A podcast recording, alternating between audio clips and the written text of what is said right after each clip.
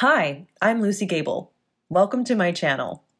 This is my podcast on leadership, life, health, and happiness. Are you interested in having optimal brain power, optimal health, being your optimal self for yourself and others, and being a good leader when you need and want to be? This is what I'll be talking about on this channel. You might want to lead yourself into another kind of life or lead others into a better future. You might be in a leadership position for a company, or you might have customers, or patients, or clients, or kids. Leadership isn't a title or a position, it's being someone others want to follow. Leadership takes skills that you can learn. It takes you knowing, liking, and taking care of yourself. It takes using the tools that we know of today to keep your brain working optimally so you can keep making good decisions and having great conversations and being a positive role model for the people you lead. And I'll be talking about all of that as we go along. In my opinion, there are two sides of leadership. One is in the public eye, that's who people see you as being. And the other one is in the background. That's what you're doing to support yourself in being that person that you want to be and in having that kind of energy and stamina that you want to have. Contrary to popular belief, leadership is not something that comes naturally, even if your whole family said you were a born leader.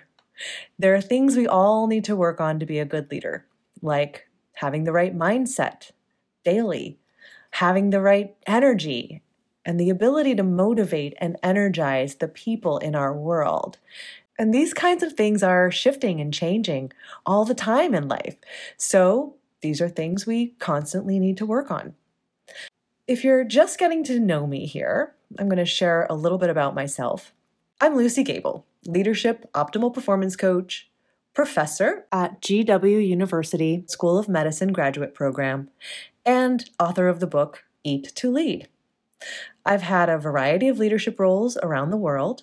I've also been a health professional in many different forms. I've helped people with all kinds of physical ailments to get over them and have physical and mental power that they didn't think they'd ever have. And because of the positions I held, I've also trained people who didn't think they could be leaders to become good ones. So, I'll talk about all this from my unique perspective of having worked in private companies and the Department of Defense, and having been a venture capitalist funded startup founder, and also having my own businesses. And I'll also talk about how we balance healthy habits from my perspective of being a health professional and a professor. I started this channel when I had a personal training and nutritional consulting company on the East Coast in Washington, D.C.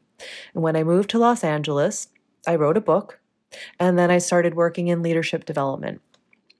Why? Because through my experience, I've seen a need for good leadership.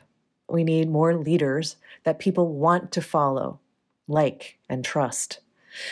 And I learned from experience that being that kind of person takes certain skills in leadership. And these skills, of course, can come with learning through reading and taking classes, but we also need practice and experience with them.